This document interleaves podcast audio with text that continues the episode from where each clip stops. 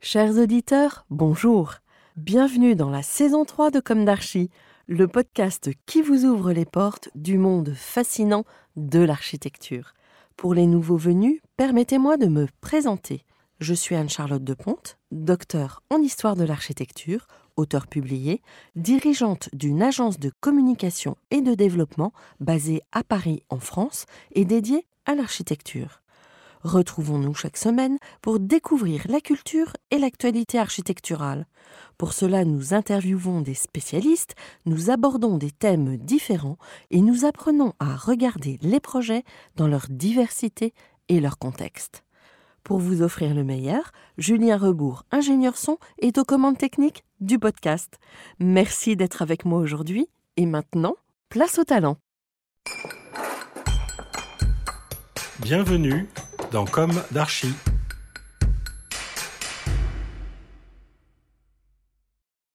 Chers auditeurs, ravis de vous retrouver aujourd'hui en compagnie de l'agence Maurice et Renaud. Bonjour Charles Maurice et Antoine Renaud.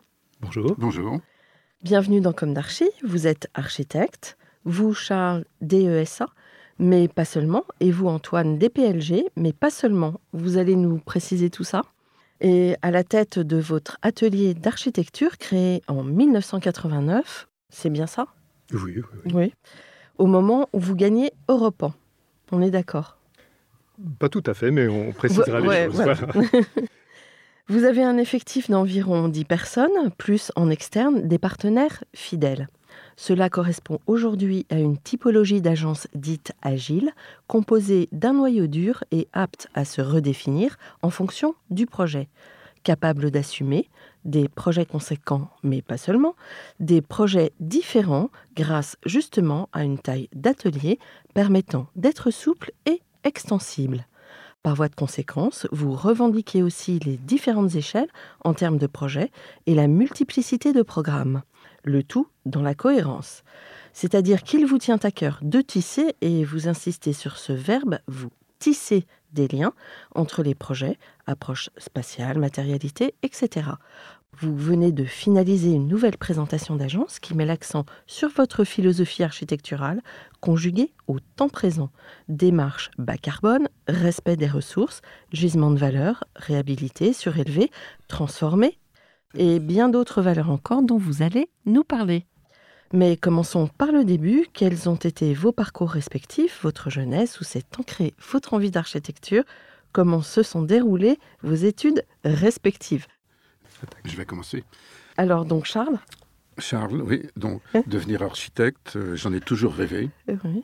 Personne dans ma famille n'était euh, architecte, en fait, sauf un lointain aïeul, mon arrière-arrière grand-père maternel, qui lui était architecte, a construit euh, dans Paris euh, pas mal dans les années 1900. On peut avoir son nom? C'est le même euh, nom de famille Non, que... Charles Naudet. D'accord, ah oui. Donc il est, il est pas très connu. Il a fait quelques immeubles d'ailleurs, dont un immeuble dans lequel j'ai vécu pendant toutes mes études. Donc c'est un immeuble familial en fait. Et euh, il m'a appris, notamment tout ce que j'ai vu de lui. Il, dessinait énormément, à la fois le, mobilier, la céramique des murs, les poignées de porte, etc. Et tout ça, quand j'ai pu voir un peu tous ces plans, et c'est ça qui m'a donné un peu une envie d'architecture, En fait, euh, ces planches vous ont séduit? Séduit absolument, c'était Ouais. absolument magnifique. Notamment, il y avait à la fois C'était des- de l'art nouveau? Ou... non pas vraiment, Ah, bah, mais c'était- euh, Ouais. c'était de l'haussmannien, enfin haussmannien euh, assez dessiné, en fait assez. euh, il avait, il était sculpteur en même temps, et c'était vraiment très intéressant. Il a fait du mobilier, donc ça j'ai beaucoup apprécié. Donc c'est pour ça que, en fait, je me suis après pas vraiment posé la question, j'avais envie d'être architecte. Vous êtes parisien Non. Vraiment Je suis nantais. Ah. Et euh, j'ai fait toutes mes études secondaires à Nantes. Mhm. Et au moment, mes parents, euh, mon père est ingénieur, mais mes parents ne m'ont jamais euh, influencé pour savoir ce que, ce que j'allais faire. Ils m'ont laissé le choix. Donc j'avais vraiment envie d'être architecte. Mais à Nantes, j'avais un voisin qui était étudiant en études, euh, en école d'architecture de Nantes. Et euh, il y avait en permanence des grèves. C'est pour ça qu'il m'a dit surtout ne t'inscris pas à Nantes. C'est pour ça que je suis allé à Paris. Et à Paris, on m'avait conseillé l'école spéciale, qui, euh, que je ne connaissais pas plus que ça. Et c'est pour ça que j'ai fait toutes mes études à l'école spéciale, et des études qui m'ont absolument passionné, à la fois euh, la structure, le projet et même le droit, qui pourtant est une matière un peu, pour les architectes, pas très intéressante. Même ça, ça m'intéressait. Donc c'est pour ça qu'au bout des cinq ou six ans d'études, je me suis dit, il faut vraiment que je sois architecte. Et c'est là que j'ai commencé euh, à travailler, d'abord en retournant à Nantes, pendant salarié pendant un an, et après euh, en m'installant, parce que j'ai eu une opportunité de m'installer en Touraine, où j'ai travaillé pendant euh, deux, trois ans à faire mes classes en maison individuelle notamment. Et c'est une très très bonne école pour apprendre à construire. Oui, parce que vous preniez en charge le projet de A à Z. De A à Z. En partant d'une échelle, on va dire, raisonnable, c'est ça Maîtrisable. Et alors, je, vous voulez peut-être enchaîner ou? Ben, je, peux parler effectivement de... Antoine. Voilà, pour ce qui me concerne, effectivement, de, de, l'origine de cette... Parce qu'on peut probablement appeler une vocation. Moi, j'ai, un, un, peu comme Charles, ça remonte très loin, peut-être euh, à l'âge de 8, 9, 10 ans, je voulais devenir architecte. Alors, je ne savais pas très très bien ce que ça voulait dire, hein, ce, métier d'architecture. Mais euh, voilà, c'était une, forme d'évidence. Et puis, je me souviens d'un des premiers souvenirs d'architecture. On avait visité en famille l'abbaye du Toronnet, ah. en Provence, qui est un, lieu qui m'avait, qui m'avait un peu subjugué, voilà, par la, je dirais, la lumière, le, silence des pierres. Et donc, je l'exprimais pas comme ça à l'époque, mais je le ressentais euh, très, très, très, très profondément. Vous vous souvenez à quel âge Oui, oui, j'avais une dizaine d'années. Hum. Et alors, paradoxalement, c'est plutôt vers, le, vers la première, la terminale, que les choses se sont brouillées. Euh, autour de moi, mon environnement me disait, mais tu sais, les études d'architecture, c'est d'abord il faut être un scientifique, bon, ce que je n'étais pas, j'étais plutôt un littéraire. Et puis le métier d'architecte en lui-même est difficile, et déjà on le disait à l'époque, euh, pas très lucratif je confirme. Euh, voilà. Et donc, l'un dans l'autre, je me suis dit, bah, puisque je suis un littéraire, après tout, euh, est-ce si sûr que je veuille faire l'architecture? Donc, je me suis plutôt orienté vers des études de droit, en me disant, ce sera peut-être la possibilité de donner libre cours à, mon goût pour l'écriture et, la littérature. J'ai fait trois mois d'études de, droit à Nanterre et j'ai très vite compris que je faisais fausse route. Et j'ai terminé mon, année universitaire en, en grattant, comme on disait à l'époque chez un, le, père d'un ami qui était architecte et qui avait bien voulu m'accepter dans son agence. Et l'année suivante, j'étais inscrit en, Alors c'était où ça En études d'architecture? À Paris. À Paris. Je suis parisien. Vous êtes parisien. Tout à fait. Bon. Et euh, de quel euh, quartier de Paris? Alors plutôt les quartiers bourgeois. Oui. Voilà, plutôt l'ouest parisien. Oui. Et, Donc vous euh, avez été baigné dans l'haussmanien ah, totalement. Vous, êtes né dans l'haussmanien. Totalement. Et je, alors, malgré effectivement des souvenirs d'enfance comme ça, de quartier un peu, un peu froid, on va dire, l'osmanien a quelque chose comme ça, d'un peu hiératique. J'ai toujours reconnu à ce bâti haussmanien des qualités euh, qui perdurent d'ailleurs aujourd'hui. Mmh. Euh, et, c'est amusant parce que bien des décennies après, quand on intervient nous aussi euh, parfois sur des bâtiments haussmanniens, on reconnaît toutes leurs qualités à pouvoir à la fois perdurer dans le temps et s'adapter à de nouveaux usages ce qui est devenu un de nos, nos thèmes préférés aujourd'hui. Alors, comment vous vous êtes rencontrés? Quel a été euh, l'élément déclencheur de la création d'agence? Peut-être que j'ai sauté des étapes? Non, en fait, c'est par l'intermédiaire d'un ami euh, commun. C'est-à-dire que moi, j'ai fait euh, mes études avec un confrère, en fait, Emmanuel Sauvage, avec qui je me suis associé après avoir fait une expérience en Touraine de 2-3 ans je me suis associé on a créé une société de contractants général pour pouvoir faire de la construction, euh, je dirais clé en main. En fait, c'est un peu comme une entreprise générale avec en plus la conception. Donc ça, on a, on a créé ça. Et puis, parallèlement, on faisait l'architecture, on faisait des concours, etc. Antoine est arrivé euh, parce qu'il connaissait aussi Emmanuel Sauvage, qu'il avait connu au moment du service militaire. Enfin, il va en parler tout à l'heure. Et on s'est retrouvés, on, s'est, pendant, on a créé une société, une SCP, à trois. Et il se trouve que le premier associé, Emmanuel Sauvage, est parti pour faire de l'assistance à maîtrise d'ouvrage. Et nous, on est restés, ça fait déjà depuis 86, 87, je sais plus. Mmh, plutôt 89. 89, c'est la création de la société. Mais en fait, on s'était connus un peu avant. Donc 32 ans d'agence parisienne. Oui, alors comme, comme quoi effectivement les, les, attelages finalement euh, non prémédités ne sont pas forcément les, les moins pérennes. Et euh, c'est effectivement un, concours de circonstances qui, qui a fait qu'on s'est retrouvé associé finalement à deux, alors que le, le format initial était une, association à trois. Emmanuel Sauvage a fait mon service militaire avec lui. On parle de la préhistoire. Hein. Euh, et, on avait fait notre service militaire dans un service d'architecture de l'armée, et qui, pour ma part, m'a permis d'ailleurs de construire mes premiers bâtiments. Qui était alors, un, très mémorable centre de documentation de l'armée de terre qui était à, l'angle de l'avenue la, de et de, euh, et de la rue de Reuilly, je crois. Mais c'était ex nihilo Non. Oui, oui, oui, ah absolument. Donc, c'était un, un, lieu où les, où les gens, les jeunes notamment, pouvaient venir se renseigner sur les métiers de l'armée de terre. Et ce bâtiment existe toujours? Alors, il a longtemps existé. Il a été démoli il n'y a pas si longtemps que ça. Voilà. C'était pas une œuvre d'une. C'était pas une œuvre pérenne. D'une exemplarité totale. Mais enfin, voilà. J'avais euh, j'avais 25 ans et c'est vrai que ça a été mon premier bâtiment construit. Hmm. Et donc, l'une de mes questions récurrentes dans Comme d'Archie, qui arrive assez tôt dans l'émission, est-ce qu'aujourd'hui, vous avez le sentiment d'avoir accompli ce que vous imaginiez à la sortie de l'école? Alors, si je peux parler pour moi, parce qu'évidemment, on n'a pas forcément les mêmes rêves. Hein. on n'avait pas forcément les mêmes rêves, j'imagine. Très, très honnêtement, je, doute qu'on ait vraiment, à la sortie de l'école, une vision tout à fait claire de ce qu'on va devenir au travers de ce métier. Voilà. Il y a des rêves un peu confus, mais, mais de quoi ce métier serait-il fait? Euh, Finalement, à part qu'on rêvait tous probablement d'être Louis Kahn ou, euh, le, Corbusier, très très probablement, rien rien n'était forcément très clair. Et moi, je crois plutôt à un chemin qui s'éclaire et qui se définit au fur et à mesure qu'on le parcourt. Euh, c'est-à-dire qu'il y a des portes qui s'ouvrent et des opportunités qui se créent. Il y en a qui se ferment, il y a d'autres euh, occasions qui se présentent, il y a des bifurcations, il y a des choses comme ça.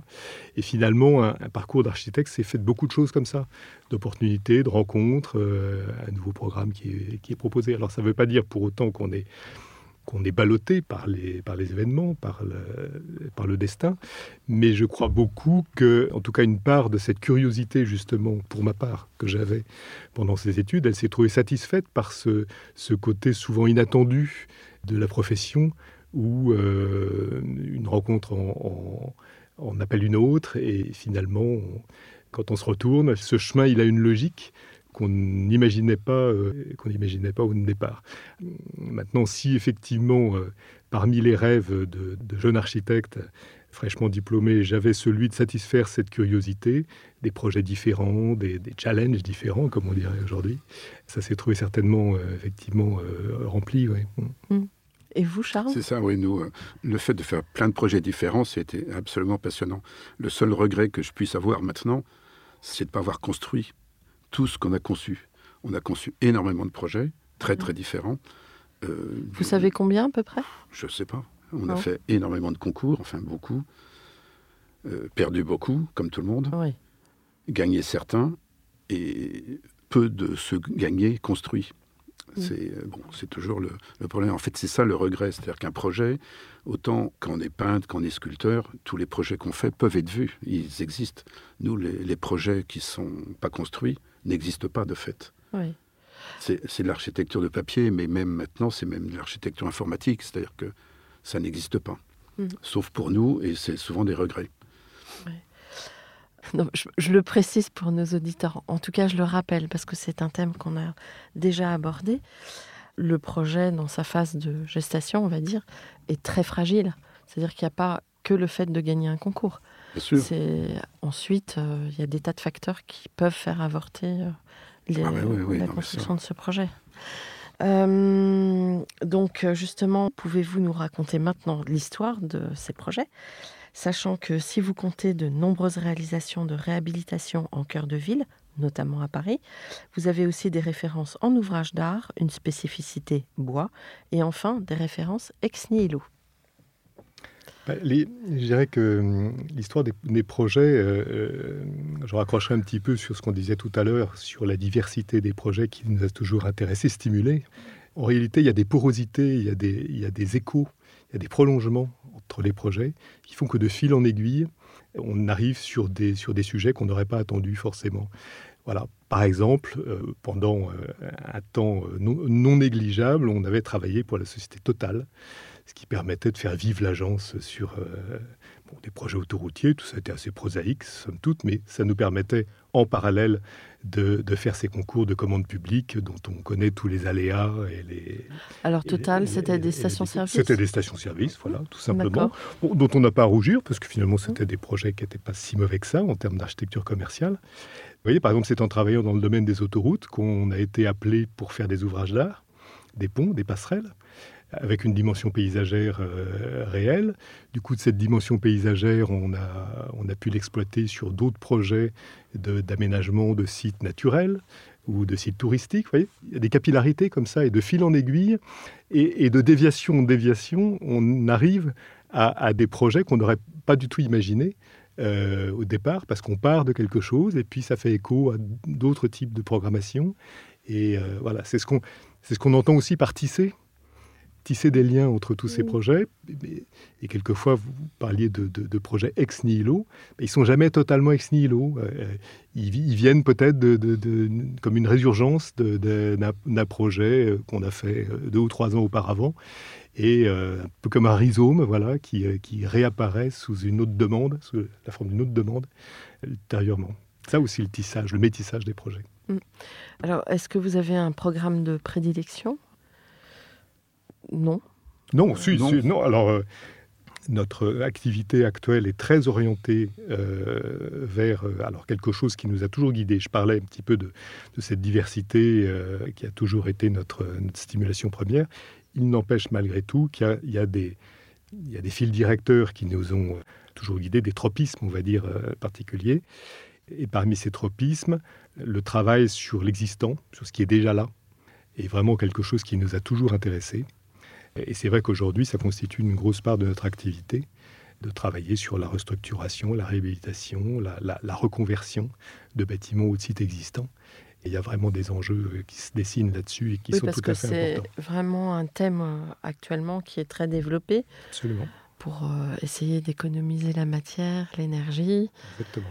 Donc euh, vous êtes très ancré dans, vos, dans le temps présent. Oui, oui, oui, mais je, finalement, l'actualité euh, nous a rattrapés, on va dire, d'une certaine manière. On a toujours été persuadé qu'effectivement, la matière urbaine méritait d'être transformée, repétrie, régénérée. Voilà. Ça, ça a toujours été une certitude pour nous. Et aujourd'hui, ça devient une forme d'évidence que cette matière urbaine, il faut la recycler. Euh, c'est le thème de l'économie circulaire. Hein.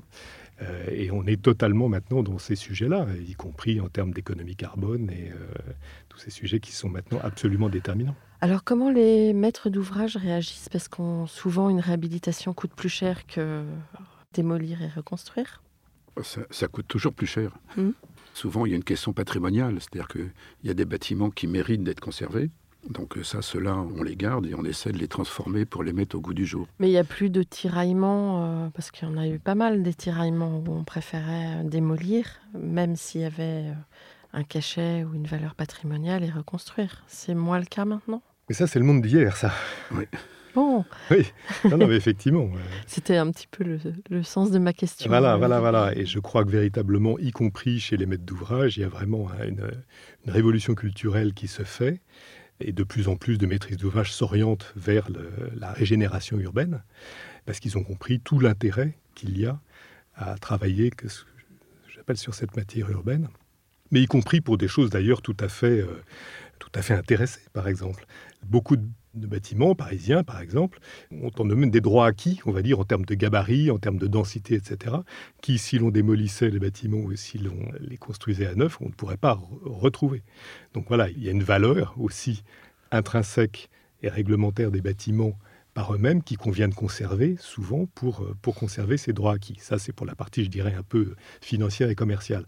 Maintenant, au-delà de ça, je crois que tout le monde est persuadé, comme on le disait tout à l'heure, de, du bien fondé du fait de ne pas démolir, ou de moins démolir en tout cas, pour plutôt régénérer le bâtiment sur lui-même. Hmm. Est-ce que vous avez, euh, au fil de votre euh, parcours, des projets emblématiques dont vous aimeriez parler, en peut-être en remontant le fil du temps? Alors je vais, je vais, je vais peut-être continuer sur effectivement euh, un projet qui nous tient pas mal à cœur, qu'on a livré il y a maintenant 3-4 ans, qui est tout à fait dans cette veine qu'on évoquait, qui est une médiathèque dans une petite ville qui s'appelle Pertuis, qui est au pied du Luberon, au-dessus d'Aix-en-Provence, et qui est la transformation d'un ancien couvent de Carmes, qui date du XVIe siècle, et qu'on a euh, à la fois euh, très profondément rénové. Alors là, il y avait une composante de monument historique qui était évidente, puisque le bâtiment était inscrit au monument historique. Et puis avec toute une composante euh, d'extension contemporaine. Et le tissage, là aussi, du contemporain, de la modernité et, du patrimoine était quelque chose de tout à, fait, tout à fait intéressant.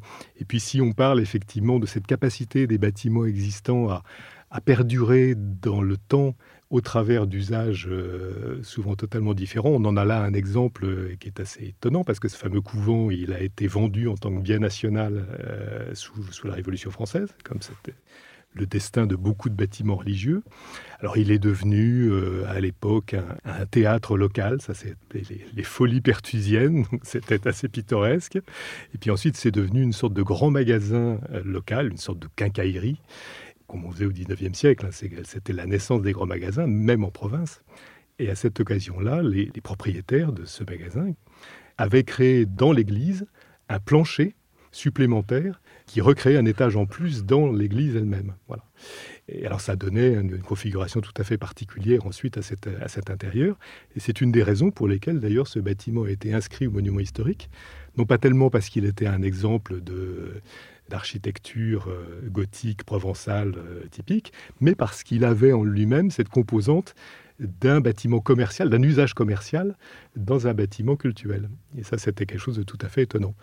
Puis ensuite, quand on l'a récupéré, c'était un, magasin connexion qui faisait de, la hi-fi électroménager. Il avait, il, avait, été extrêmement dénaturé, etc. Mm. Mais ceci pour expliquer, voilà, au fil du temps, le voilà qui devient maintenant aujourd'hui bâtiment culturel. Donc il y a une capacité, c'est vrai, aux bâtiments existants de se régénérer sur eux-mêmes qui est tout à fait fascinante.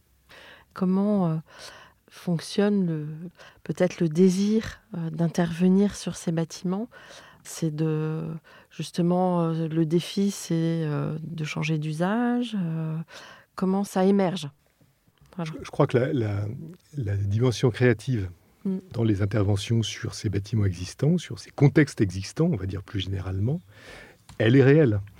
Et elle est, euh, vous parliez effectivement, en parlant de notre agence, d'agence agile, mais ça c'est sur la composition de l'agence, on va dire, et sa forme, mais l'architecture même euh, euh, sur laquelle on travaille doit être agile, c'est-à-dire qu'il y a, une idée de contrainte créative, on mm. va dire, dans l'intervention sur l'existant, qui est tout à fait intéressante et tout à fait stimulante. Et donc, vous parliez de l'architecte, de son désir de créativité. Il peut s'exercer aussi bien dans la dimension euh, d'un bâtiment neuf, on va dire, que dans cette dimension patrimoniale, pour autant qu'elle ne soit pas totalement conservatrice. Voilà. Je crois qu'on n'aurait pas été ni l'un ni l'autre, je pense, euh, architecte du patrimoine, même si ce, ce, métier était tout à fait honorable et tout à fait passionnant. Mais c'est vrai qu'il y a une notion de, de, temps figé dans la conservation pure du patrimoine, qui n'est pas notre moteur, on va dire.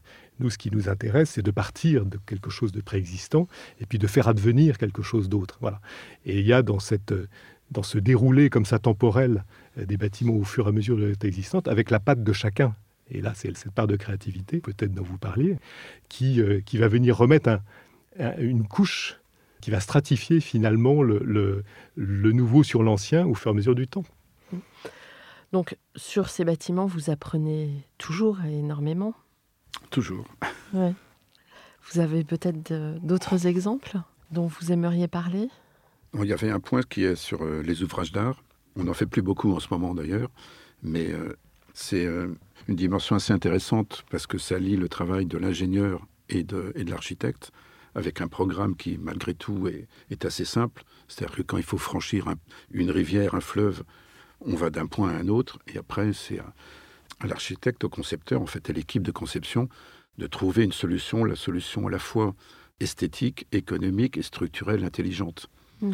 Et en fait, ça, c'est une dimension qui nous intéresse particulièrement, c'est-à-dire de travailler avec l'ingénieur parce que la structure est importante. C'est-à-dire que l'ingénieur, lui, ne voit en général que la partie structurelle, économique. Nous, on voit le design général, et ça, c'est euh, assez important. C'est vrai qu'il y a un certain nombre d'architectes qui travaillent, il n'y en a pas beaucoup, qui travaillent sur les ouvrages d'art, et notamment les passerelles, où on arrive à avoir des, interventions assez originales, structurelles et assez fines. Alors évidemment, il faut une maîtrise d'œuvre ingénieur assez, assez ouverte.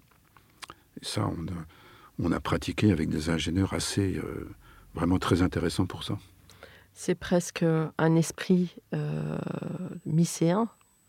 C'est un petit peu dans le, la lignée de Miss Vandero, peut-être pas au niveau de, de, la forme, mais en tout cas dans ce, ce dont vous parlez, c'est euh, l'accomplissement peut-être de, oui, de, de, la réunion de la forme et de la fonction. Oui, oui puis je crois, je crois que c'est l'idée aussi de dire que l'architecte n'est pas tout seul. Hein. un architecte, c'est une équipe. Mmh. Et avec lui, sont effectivement des ingénieurs, des bureaux d'études.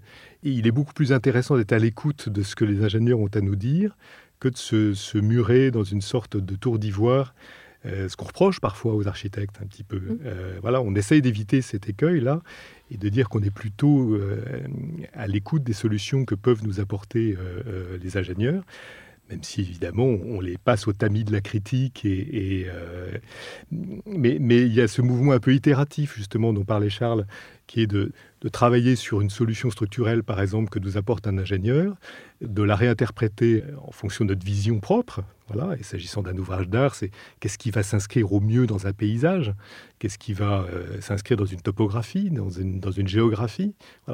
Et retourner finalement ce regard aux ingénieurs en disant euh, là tu vois c'est pas tout à fait ça. Il va falloir retravailler cette portée différemment. Euh, il faut il faut affiner les choses. Il faut euh, il faut peut-être avoir un nombre de travaux différents parce que ça colle pas par rapport à la topologie. Voilà. Et donc ils vont remettre sur le métier leur ouvrage. Ils vont nous retourner une nouvelle version. Et il y a tout ce travail comme ça d'échange et d'itération qui est tout à fait intéressant et qu'on retrouve. Alors on le trouve c'est vrai extrêmement présent dans le dans les ouvrages d'art mais on le trouve tout à fait aussi dans les bâtiments eux-mêmes oui. alors justement dans les réhabilitations que vous faites en tissu parisien et haussmanien, c'est les problèmes techniques de portée, etc. J'imagine, euh, sont... il y a un, un, lien à tisser entre... Oui, alors le, le, on a parlé de l'haussmanien, attention, on, on travaille aussi sur des bâtiments beaucoup plus récents, des années 70, 80, voire même 90, qui sont aujourd'hui des bâtiments obsolètes euh, tant du point de vue euh, de l'usage que du point de vue euh, environnemental, les fameuses passoires thermiques, hein, ça, ça, touche aussi les bâtiments de bureaux, par exemple, comme les bâtiments de logement. Alors c'est amusant parce que finalement, dans le, les approches sont très très différentes parce que si on parle d'un bâtiment haussmanien il y a une sorte de forme de, vénération effectivement de la façade haussmanienne qui va faire qu'on va nous demander surtout de ne pas toucher à la façade et de travailler astucieusement sur l'intérieur pour euh, justement l'adapter à de nouveaux usages. Quand on travaille sur euh, du bâti des années 80 et 90, là au contraire, souvent la robe, on va dire, l'extérieur du bâtiment est vieillissant n'est plus, au goût du jour. Alors, il n'a plus aucune performance, souvent thermique ou acoustique, etc. Et là, au contraire, il s'agit de réinterpréter totalement l'esthétique et l'architecture du bâtiment sur la base souvent d'une construction totalement euh, déshabillée, on va dire, dont il ne reste que la structure, et qu'on va, qu'on va réinterpréter architecturalement de façon totalement différente. Donc, et comme ça toute la gamme des interventions qui sont possibles. Et quand on parlait de, de créativité l'architecte, si on veut vraiment vouloir l'exercer, on peut le faire tout à fait, et notamment sur ces bâtiments récents que l'on réinterprète euh, de façon euh, tout à fait renouvelée. Vous avez une référence euh, 33 rue d'Artois, qui est devenue, je crois, le siège du groupe Barrière, c'est ça? C'est ça, oui. Vous avez quelque chose à dire sur ce bâtiment? Ou à raconter? Oui, c'est un bâtiment qui était euh, de type haussmanien, en fait post-haussmanien, c'est-à-dire qui datait de 1930 à peu près, et euh, que l'on a entièrement réhabilité pour le, mettre, je dirais, au goût du jour. On a créé de, de la valeur en créant un sous-sol, notamment un sous-sol éclairé, en creusant, etc.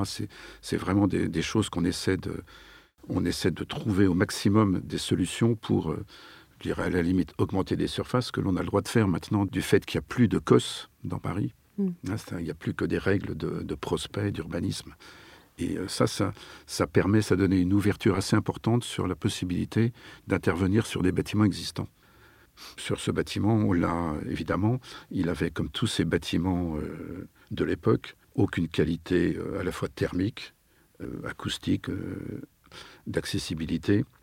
Et il n'était pas du tout étudié, c'était du logement. Et après, ça avait été le siège social de la société Eternite. Donc c'est pour ça qu'il était bourré d'amiante. tout était en amiante, même les, les ardoises étaient amiantées. En fait, c'était. donc il y a eu un très très gros lot de désamiantage. Après, ben, on a été obligé de, recréer des planchers, de renforcer les planchers. En fait, c'était un très très gros travail de structure et qui maintenant est un bâtiment euh, tout à fait euh, adapté à un usage de bureau. C'est un siège social et je crois que les gens vous avez travaillé sur le cœur d'îlot aussi Non? Il était... Non, on a fait une extension. Oui. Une extension contemporaine. Euh, on a creusé pour faire un patio pour recréer un sous-sol. Mais euh, sinon, la, façade extérieure est, euh, est, restée à peu près telle qu'elle. Mhm. Alors peut-être une ultime référence? Ou peut-être des projets à venir? Oh bref, allez, on va parler de regrets. C'est un projet dont nous n'avons réalisé que la moitié, qui s'est étendu sur dix ans, qui est le projet d'aménagement du site archéologique gallo-romain de Chassenon, en Charente. Projet absolument passionnant puisque c'est un site qui recèle des termes gallo-romains euh, tout à fait étonnants, peu connus, euh, mais qui sont, paraît-il, les plus grands termes euh, de la Gaule, qui soient dans un état tout à fait bien conservé. Donc on est intervenu sur une première partie de l'opération qui était la création de, la recréation du site, on va dire, avec tout un aménagement scénographique explicatif des ateliers pédagogiques, des pavillons d'accueil, des choses comme ça. Et la deuxième euh, partie de ce projet que nous avions gagné devait porter sur la couverture des termes gallo-romains. Donc c'était une couverture quasiment 10 000 mètres carrés avec un travail extrêmement euh, complexe sur les points d'appui, parce qu'évidemment, euh, tout ça est d'une délicatesse extrême et d'une fragilité totale. donc des portées très importantes. Donc des portées très très importantes, et on, avait travaillé à l'époque avec un ingénieur très créatif qui s'appelle Marc Malinowski, et qui avait conçu avec nous une, une, structure tout à fait, tout à fait performante. Et puis voilà, pour illustrer un petit peu les aléas de notre métier, euh, ce projet qui a duré, euh, je vous dis, une dizaine d'années, très complexe, parce qu'évidemment, on a affaire à des, aux arcanes des monuments historiques, de la conservation, de l'archéologie, etc. Donc ça prouve... Euh, Ils sont plus royalistes que le roi. Voilà, ça illustre... C'est moi qui le dis, même si je les adore. Voilà, mais bon, ça illustre effectivement des complexités. Alors que nous avions démarré le chantier de cette deuxième partie, donc cette fameuse couverture euh, de ces termes gallo-romains, c'est là où la politique euh, est intervenue finalement dans cette histoire et des élections ont fait que le président du Conseil général de la Charente a dû laisser sa place au profit d'un autre et qui a, euh, enfin dont c'était la volonté d'arrêter le chantier. Donc nous avons arrêté un chantier en cours parce que ça ne faisait plus partie des priorités du, département. Donc voilà. Et, ça, et ça fait combien de temps Ça en est où là? Ah ben c'est fini, le, projet a été arrêté. Alors heureusement pour eux, dirais-je, ils n'étaient pas euh, dans un état d'avancement considérable, mais on avait commencé à creuser les fondations, à, faire fabriquer les, les, portées euh, en acier, etc. Et donc tout a été arrêté. Voilà ce qui illustre quand même, la, en tout cas, la forte dépendance entre nos métiers et la décision politique qui parfois euh, est, difficile à accepter. Hein. Hmm.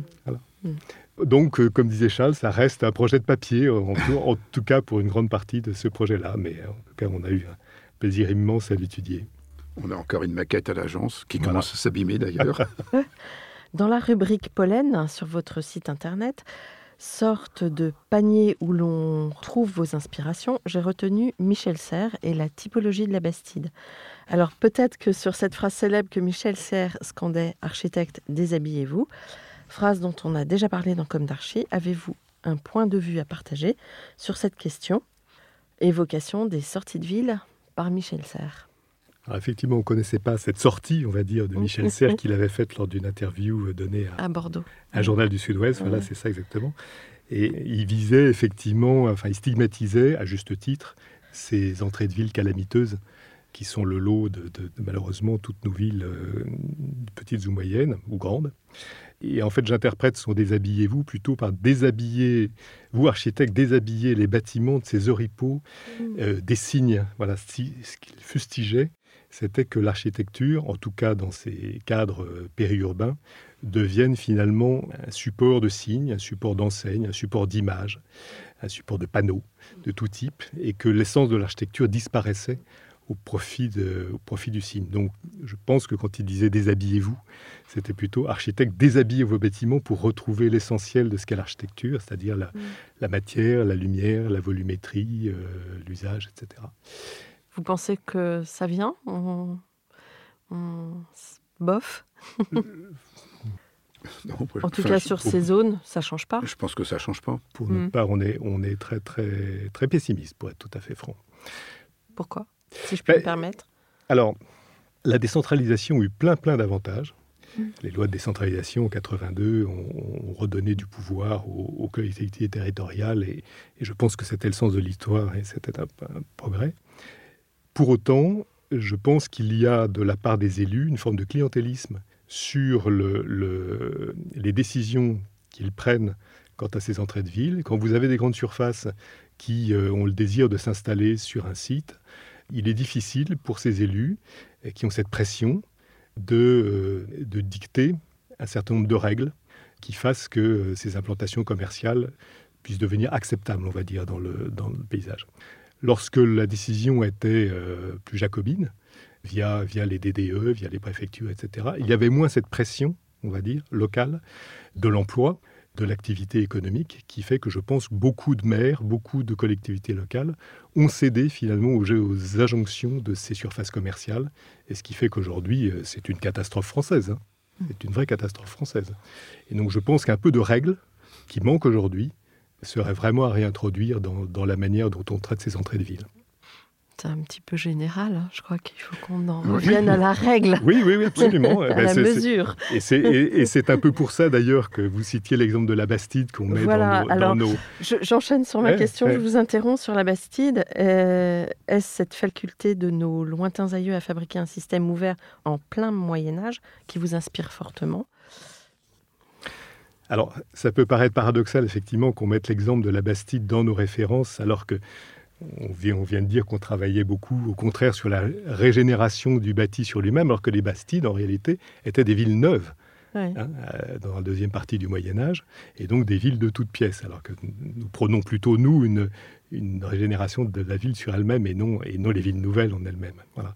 Mm. Ce qui est fascinant, malgré tout, dans les Bastides, c'est cette unité urbaine qui est absolument étonnante et qui est due à une forme de règle justement, dont on parlait. Mmh. C'est-à-dire la capacité à associer à la fois des règles urbaines, alors souvent les Bastides ont un plan en quadrillage avec la place au milieu, etc., à une forme de liberté malgré tout d'implantation et d'architecture des bâtiments qui euh, s'insère dans ce cadre, on va mmh. dire.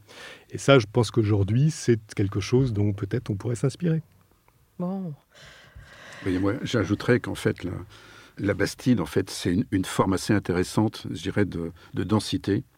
Et notamment, c'est un, on a une matière qui est, euh, je dirais, à la limite, la, la forme, une matière pleine, que l'on creuse. On creuse cette matière qui est unitaire, parce qu'en fait, la, la forme, en général, c'était de la pierre, de la tuile. On creuse pour créer les places, les voies, amener de la lumière.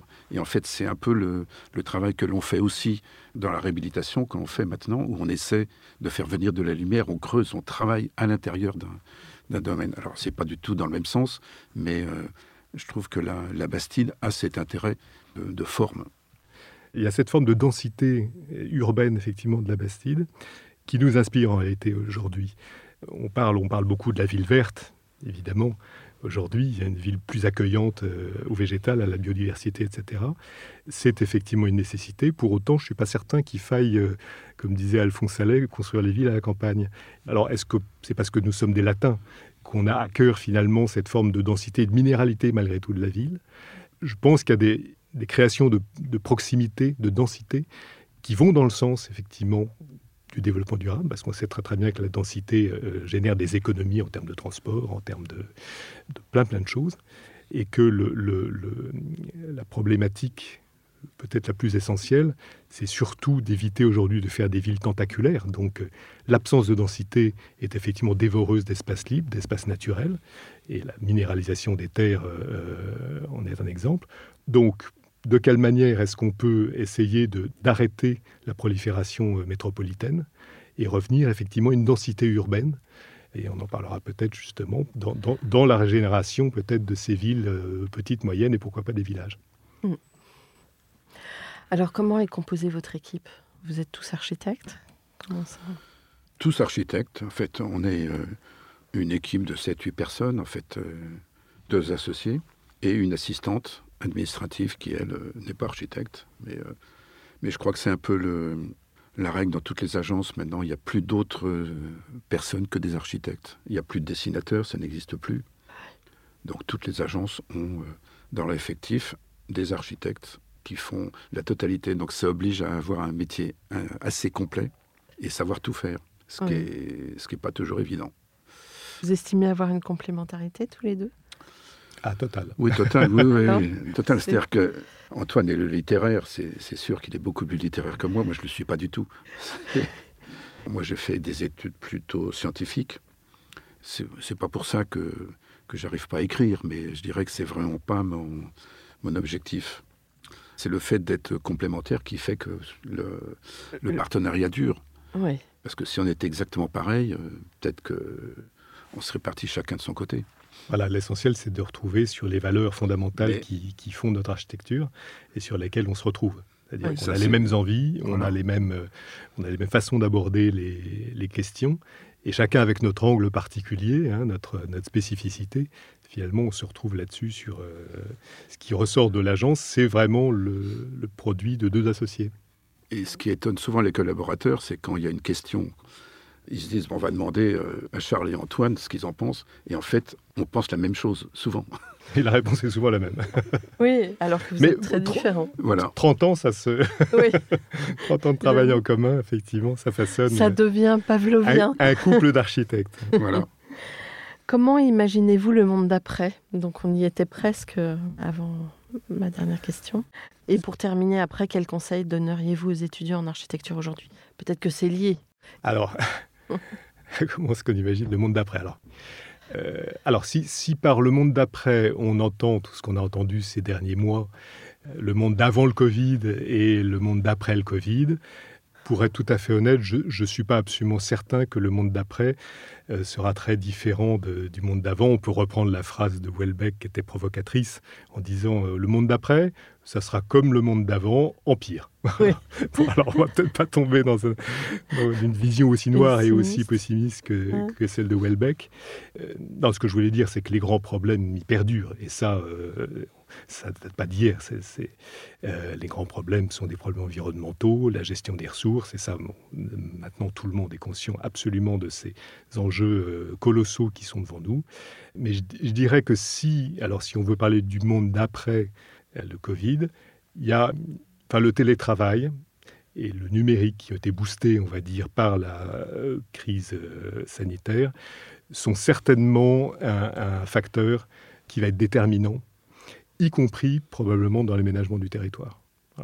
Et donc, du coup, le, contre-coup de, de cette nouvelle manière de travailler va peut-être euh, rebattre les cartes en termes d'accès au travail, d'accès aux services, etc. Et peut-être, on peut imaginer qu'un nouveau mode d'aménagement du territoire on dit qu'un certain nombre de Parisiens quittent la ville effectivement pour s'installer dans des villes plus moyennes, voire même à la campagne pour certains. Effectivement, ça repose la question de savoir si la proximité géographique est absolument euh, nécessaire pour accéder au travail et aux services. Voilà. Et donc, est-ce que ça peut être un coup d'arrêt à la métropolisation euh, que nous jugeons un peu excessive? Il y a en tout cas quelque chose sur l'immobilier de bureau, ça risque d'être euh, très impactant de manière un peu. Oui, alors oui et non, c'est-à-dire que ce qui risque peut-être de changer, c'est que ces façons de travailler vont déplacer les lieux de travail. Mais euh, travailler chez soi, oui, pourquoi pas, mais dans une petite mesure, parce que nos logements ne sont pas faits pour, euh, être des lieux de travail, donc ça ne peut être que marginal. En revanche, travailler euh, de manière plus proche de chez soi, dans des euh, coworking, dans des, euh, des tiers-lieux, comme on les appelle aujourd'hui, mais à proximité de son lieu d'habitation, ça c'est aussi une, peut-être une façon de modifier les lieux de travail. Donc ça ne veut pas dire la fin du bureau, mais c'est très probablement un autre bureau qui va naître de ce changement qui est en réalité tout à fait profond. Oui, mais est-ce que, euh, par exemple, j'entends encore aujourd'hui, euh, être à Paris, c'est indispensable? Voilà, moi je suis bordelais, mais euh, je suis obligé d'avoir une agence à Paris. Je ne suis Vous pas convaincu de ça? Euh, Non, je, non, je pense que. je- et et d'ailleurs, euh, on anticipe peut-être sur les conseils à donner à de- Aux à- étudiants, à- aux étudiants. voilà, aux étudiants. Mais, euh, comme on dit, il n'y a pas de bon bec que de Paris. hein, on disait ça. Oui. euh, non, je, pense que justement, il s'agit d'investir d'investir euh, la province, qu'on appelait la province. Bon, La- Les régions. il est de meilleur ton maintenant d'appeler ça les régions. Oui, voilà. voilà. Et parce que je pense qu'il y a un gisement euh, d'opportunités, alors qui n'est peut-être pas euh, encore tout à fait, tout à fait patent, tout à fait réel, mais je pense que pour, euh, alors pour le coup, le monde de demain qui sera celui des étudiants en architecture, euh, il ferait bien d'aller voir de ce côté-là. Et je trouve qu'il y a des expériences qui sont tout à fait intéressantes avec des agences qui, qui se développent localement avec un souci de l'ancrage territorial, de la pédagogie auprès des élus, etc. Et il y a un travail fabuleux à faire euh, dans ce domaine-là parce que euh, il y a un déséquilibre qui n'est plus acceptable entre la métropole et les villes petites et moyennes et, et les campagnes qui se dépeuplent. Un mot de la fin? Un mot de la fin. Ou deux? Non, non, mais je pense qu'il faut, en fait, il faut rester optimiste. Et c'est un conseil qu'on peut donner aux, aux jeunes, aux étudiants et aux jeunes architectes, c'est-à-dire de, de se dire que le métier, effectivement, va énormément changer. Il a déjà changé, nous, depuis notre début de pratique, il a énormément changé avec l'informatique, mais euh, il va continuer à changer.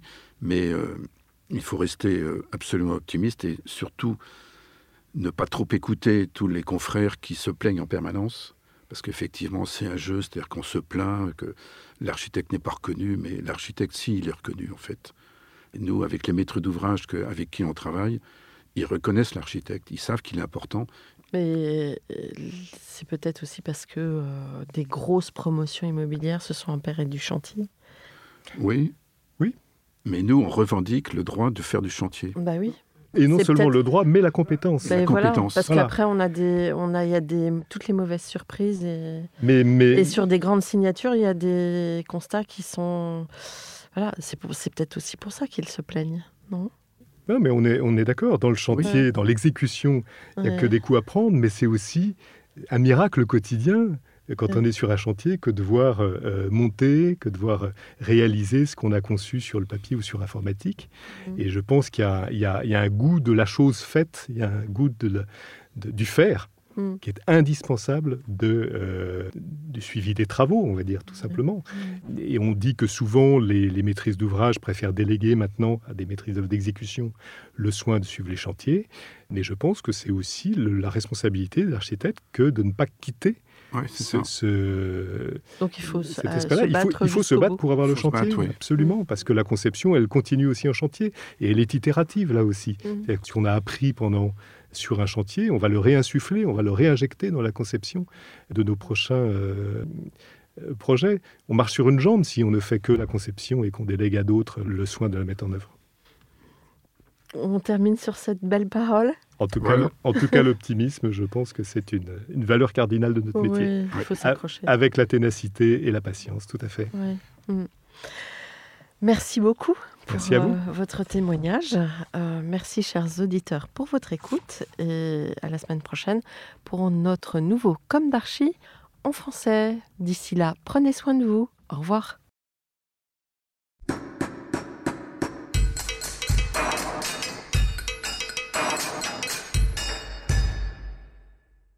Chers auditeurs, merci pour votre écoute. N'oubliez pas de retrouver nos sujets en avant-première sur Instagram à l'adresse at C-O-M-D-A-R-C-H-I podcast. Si vous aimez ce podcast, favorisez sa diffusion en lui donnant 5 étoiles sur Apple Podcast ou sur votre plateforme de podcast favorite, plus un petit commentaire. Et surtout, abonnez-vous pour écouter tous nos épisodes gratuitement. À bientôt et d'ici là, prenez soin de vous.